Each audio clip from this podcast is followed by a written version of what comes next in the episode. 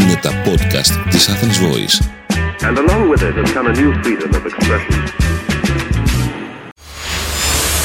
Ζήσε με αγάπη με την Ξένια Κουρτογλου, προσωποκεντρική σύμβουλος ψυχικής υγείας, life and business coach, συγγραφέας. Αυτές τις πρώτες μέρες του χρόνου και μετά τις γιορτές, οι περισσότεροι συνειδητοποιούν ότι θέλουν τον νέο χρόνο να αλλάξουν πολλά πράγματα στη ζωή τους προς το καλύτερο. Είναι η φάση που βάζετε στόχους, παίρνετε αποφάσεις και δηλώνετε δεσμεύσεις. Λίγο παρακάτω όμως φαίνεται ότι όλα αυτά ξεχνιούνται ακόμα και πριν καλά-καλά τελειώσει ο Ιανουάριος.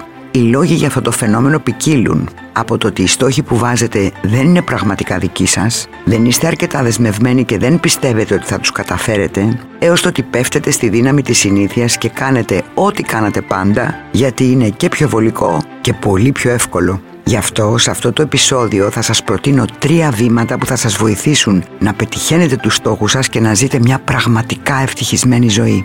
Στο νούμερο 1, αναθεωρήστε.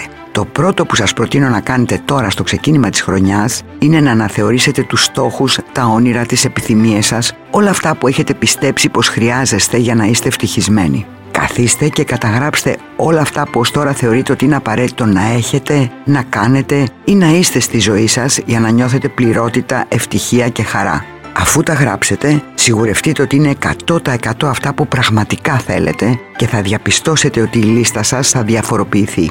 Θα είναι πολύ πιο κοντά στη δική σας αλήθεια και θα αποτελέσει την πηξίδα σας για τα επόμενα βήματα. Στο νούμερο 2, προτεραιοποιήστε.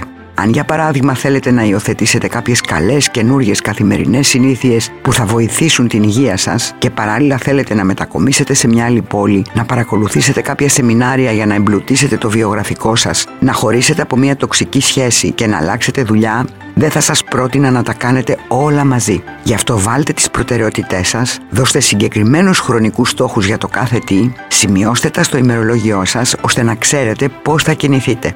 Και στο νούμερο 3 ξεκινήστε. Όσο καλό σχεδιασμό και προτεραιοποίηση και αν κάνετε, τίποτα δεν θα αλλάξει στη ζωή σας αν δεν ξεκινήσετε τη δράση προς τους στόχους σας από σήμερα κιόλας. Η αναβλητικότητα είναι ο εχθρός της αλλαγής και ο μόνος τρόπος να την ξεπεράσετε είναι μέσα από τη δράση σας τώρα, στο σήμερα.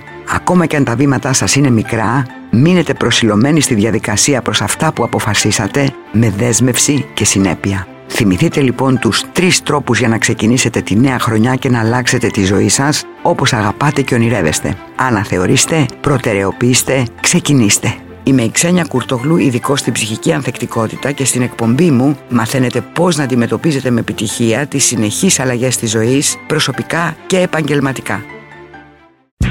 Ήταν ένα podcast από την Athens Voice. Μπορείτε να ακούσετε τα podcast της Athens Voice στο athensvoice.gr και στο Spotify, στο Apple Podcast και το Google Play Music.